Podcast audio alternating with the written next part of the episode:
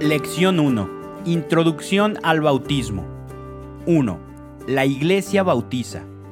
La Iglesia, a quien ha sido dada la misión de evangelizar y bautizar, ya desde los primeros siglos ha bautizado no solo a los adultos, sino también a los niños.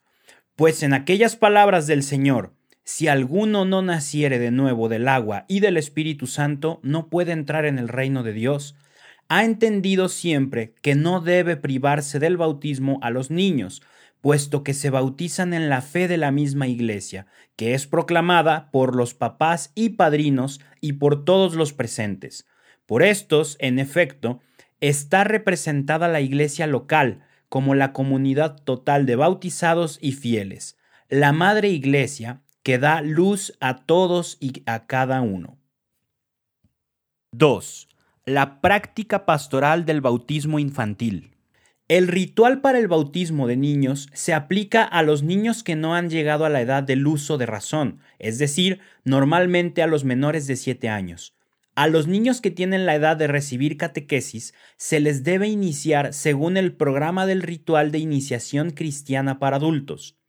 El bautismo no es un asunto privado, la fe no es una posesión privada de una familia individual, por esta razón, la celebración del sacramento debe involucrar a los miembros de la comunidad. Este contexto eclesiástico o comunitario provee un ambiente de hospitalidad, de oración colectiva, de fe y misión compartidas y de identificación con la iglesia entera. El bautismo, el cual es necesario para la salvación, es la señal y la forma del amor constante de Dios, que nos libra del pecado original y nos comunica una parte de la vida divina. Debe asegurarse que tal regalo así otorgado pueda crecer por medio de una educación auténtica en la fe y vida cristiana de manera que el verdadero significado del sacramento sea cumplido. 3. Ante el nacimiento de un hijo. Primeramente debemos de agradecer a Dios el regalo de un hijo nuevo. Un hijo es un don, y nadie tiene derecho a tener un hijo, pues sería exigible y se podría buscar tenerlo por cualquier medio, incluso ilícito. Luego, debemos de comunicar inmediatamente al párroco o a otro sacerdote de la parroquia propia que se desea bautizar cuanto antes a su hijo para que se convierta en un hijo de Dios. Es importante el papel y la responsabilidad de la comunidad en la iniciación de los niños, el bautismo es el sacramento de la fe de la Iglesia y de la incorporación al pueblo de Dios, y por eso debe celebrarse en la iglesia parroquial con la presencia de la comunidad de los fieles. Además, se debe de concretar con el párroco el lugar, el día y la hora del bautismo. Aunque todos los días puede celebrarse el bautismo, es aconsejable que se haga en domingo, el bautismo además celebra y hace presente el misterio salvador del Señor por medio de la iniciación del individuo a la vida pascual de Jesucristo. Este carácter pascual se expresa por medio de la celebración del bautismo en la Pascua de Resurrección o en un domingo, el día en que se hace conmemoración de la resurrección del Señor. Además, se debe elegir uno o dos padrinos que reúnan las condiciones de derecho de la Iglesia. Es importante no dejarse guiar únicamente por razones de parentesco, amistad o prestigio social, sino por el deseo sincero de asegurar a su hijo unos padrinos que por su edad, proximidad, formación y vida cristiana puedan influir eficazmente en su educación cristiana. Por este motivo es desaconsejable elegir a personas muy ancianas o muy distantes del lugar de residencia paterna. Los papeles principales en la preparación y en la celebración del bautismo son los de los padres, los primeros en formar a sus hijos en la fe dentro de la unidad más amplia de la familia, y de los padrinos, quienes apoyan a los padres y representan a la iglesia. 4. Obligación de los padres. El Código de Derecho Canónico en el Canon 867 dice, los padres tienen obligación de hacer que los hijos sean bautizados en las primeras semanas, cuanto antes después del nacimiento, e incluso antes de él, acudan al párroco para pedir el sacramento para su hijo y prepararse debidamente. deben poder afirmar sinceramente que quieren que este niño reciba la gracia de Dios a la que tiene derecho, que quieren que antes que nada sea hijo de Dios y un día pueda verlo cara a cara, que quieren que viva como buen cristiano y que por eso quieren que reciba el sacramento del bautismo. Además, si el niño se encuentra en peligro de muerte, debe ser bautizado sin demora alguna. 5. Para bautizar lícitamente. Para bautizar lícitamente a un niño se requieren dos condiciones. Primero, que den su consentimiento los padres o al menos uno de los dos o quienes legítimamente hacen sus veces. Y segundo, que haya esperanza fundada de que el niño va a ser educado en la religión católica. Si falta por completo esta esperanza, debe diferirse el bautismo según las disposiciones del derecho particular, haciendo saber la razón a sus padres. El niño de padres católicos e incluso de no católicos en peligro de muerte puede lícitamente ser bautizado aún contra la voluntad de sus padres. Se recomienda que el nombre que se da en el bautismo, aunque no obligatoriamente el nombre de un santo, debe ser apropiado para un miembro del cuerpo de Cristo y no ser ofensivo a los cristianos. 6. Los que van a ser bautizados. Es capaz de recibir el bautismo todo ser humano aún no bautizado y solo él. Para que pueda ser bautizado un adulto se requiere, primero, que haya manifestado su deseo de recibir este sacramento. Luego, que esté suficientemente instruido sobre las verdades de la fe y las obligaciones cristianas. Y por último, que haya sido probado en la vida cristiana mediante el catecumenado. Se le ha de exhortar, además, a que tenga dolor de sus pecados. Como caso especial, puede ser bautizado un adulto que se encuentra en peligro de muerte si, teniendo algún conocimiento sobre las verdades principales de la fe, manifiesta de cualquier modo su intención de recibir el bautismo y promete que observará los mandamientos de la religión cristiana. 7. Casos especiales. Inciso A. El niño expósito o que se halló abandonado debe ser bautizado, a no ser que conste su bautismo después de una investigación diligente. Inciso B. En la medida de lo posible se deben bautizar los fetos abortivos si viven. Inciso C. Cuando haya dudas sobre si alguien fue bautizado o si el bautismo fue administrado válidamente y la duda persiste después de una investigación cuidadosa, se le ha de bautizar bajo condición. Inciso D. Los bautizados en una comunión eclesial no católica no deben ser bautizados bajo condición a no ser que haya un motivo serio para dudar de la validez de su bautismo, atendiendo tanto a la materia y a la fórmula empleadas en su administración como a la intención del bautizado si era adulto y del ministro. 8. Los padrinos. En la medida de lo posible, a quien va a recibir el bautismo se le ha de dar un padrino cuya función es, primero, en el caso del bautismo de un adulto, asistir en su iniciación cristiana al adulto que se bautiza. Segundo, en el caso del bautismo de un niño, juntamente con los padres, presentar al niño que va a recibir el bautismo y procurar que su ahijado después lleve una vida cristiana congruente con el bautismo y cumpla fielmente las funciones inherentes al mismo debe tenerse o bien un solo padrino o una sola madrina o un padrino y una madrina. Los requisitos para ser padrino se establecen en el canon 874 del Código de Derecho Canónico y dicen así, primero haya sido elegido por quien va a bautizarse o por sus padres o por quienes ocupan su lugar o, faltando estos, por el párroco o ministro y que tenga capacidad para esta misión e intención de desempeñarla. Segundo, haya cumplido 16 años a no ser que el obispo diocesano establezca otra edad o que por justa causa el párroco o ministro consideren admisible una excepción. Tercero, sea católico, esté confirmado, haya recibido ya el Santísimo Sacramento de la Eucaristía y lleve al mismo tiempo una vida congruente con la fe y con la misión que va a asumir. Cuarto, que no esté afectado por una pena canónica legítimamente impuesta o declarada. Y quinto, no sea el padre o la madre de quien se ha de bautizar. El bautizado que pertenece a una comunidad eclesial no católica solo puede ser admitido junto con un padrino católico y exclusivamente en calidad de testigo del bautismo.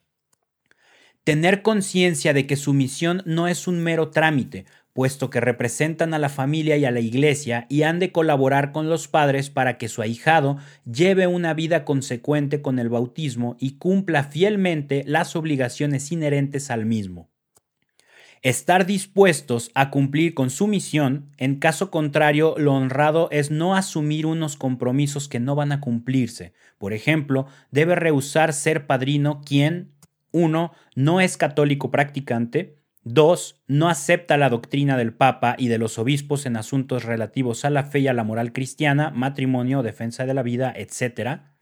3. Milita en partidos políticos que tienen una concepción de la vida individual y social en abierta oposición al Evangelio. 4. Realiza su trabajo profesional según criterios morales incompatibles con la enseñanza de la Iglesia Católica. 5. Daría escándalo por su modo de comportarse habitualmente. 6. Colabora en la difusión de periódicos, revistas, películas, videos, etc., pornográficos o calumniosos. Y 8. Blasfemos. 9. ¿Quiénes pueden bautizar? Normalmente bautiza el párroco u otro sacerdote o diácono con su permiso, pero en caso de necesidad puede hacerlo cualquiera. Dios ha dado todas las facilidades en la administración de este sacramento y así incluso un no bautizado, con tal que tenga intención de hacer lo que hace la iglesia y lo realice correctamente, bautiza de verdad. La razón está en que siempre es Cristo quien bautiza, como observa San Agustín. Bautiza Pedro, Cristo bautiza. Bautiza Juan, Cristo bautiza. Bautiza Judas, Cristo bautiza. 10. Preparación del bautismo y después.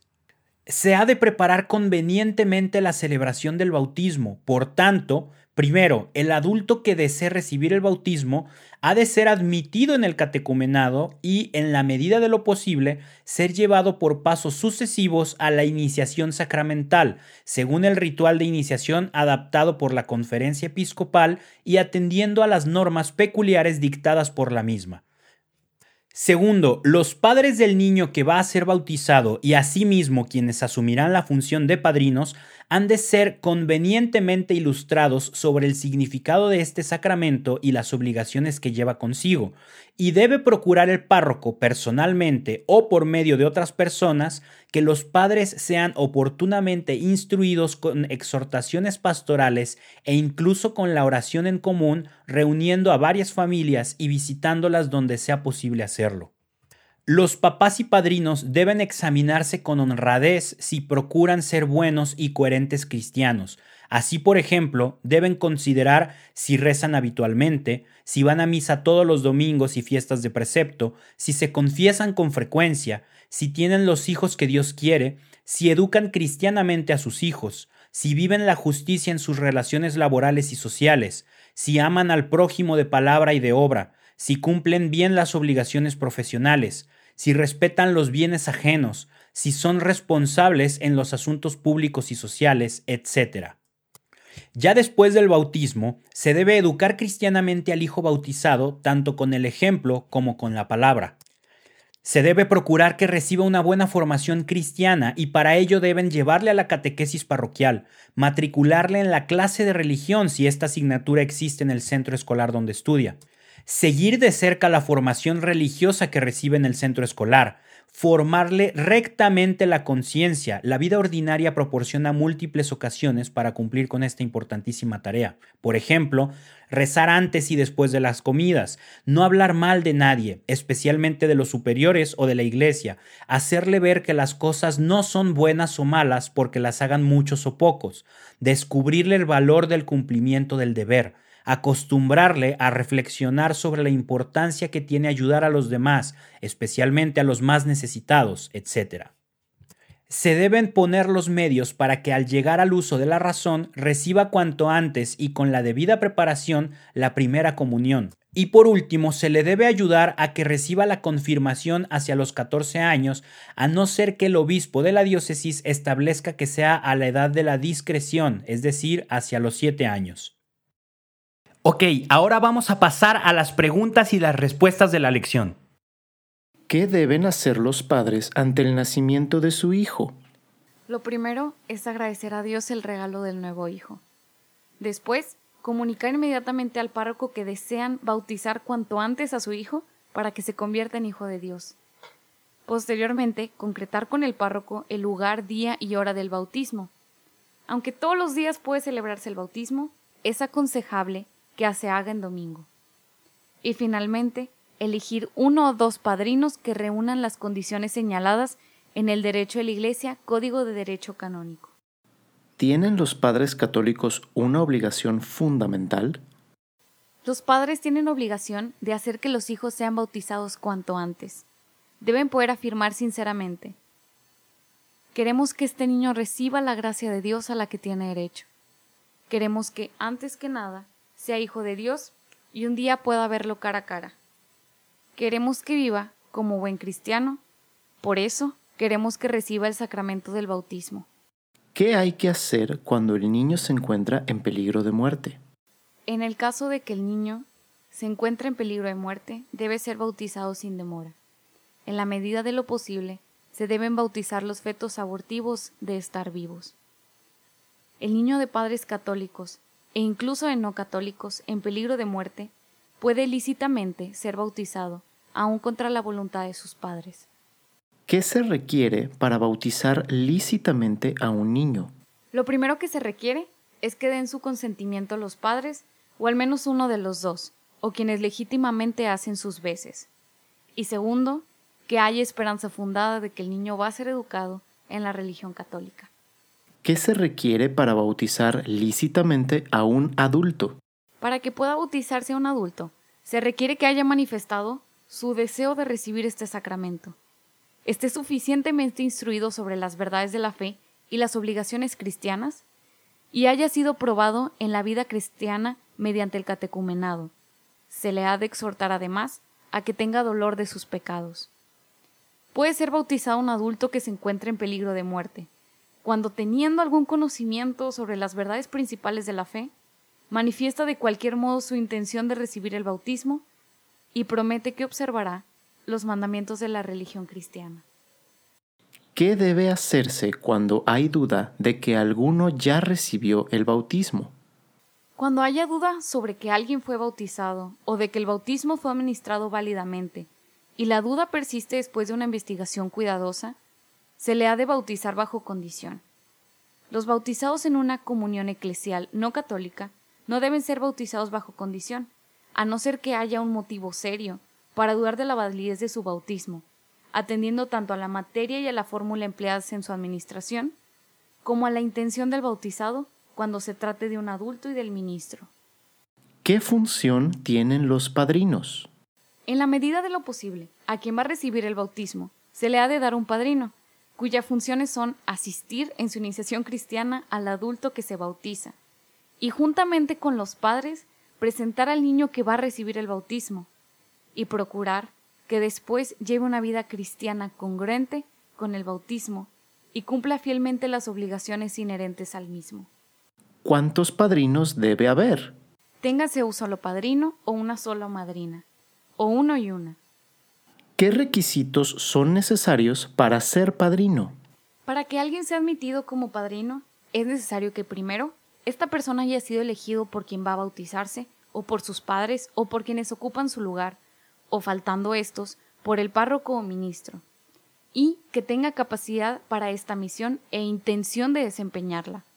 Segundo, que esta persona haya cumplido 16 años, a no ser que el obispo diocesano establezca otra edad, o que por justa causa el párroco o el ministro considere admisible una excepción. Tercero, que esta persona sea católica, que esté confirmado, que haya recibido ya el Santísimo Sacramento de la Eucaristía y lleve, al mismo tiempo, una vida congruente con la fe y con la misión que va a asumir. Cuarto, que no esté afectado por una pena canónica legítimamente impuesta o declarada. Y quinto, que esta persona no sea el padre o la madre de quien se ha de bautizar.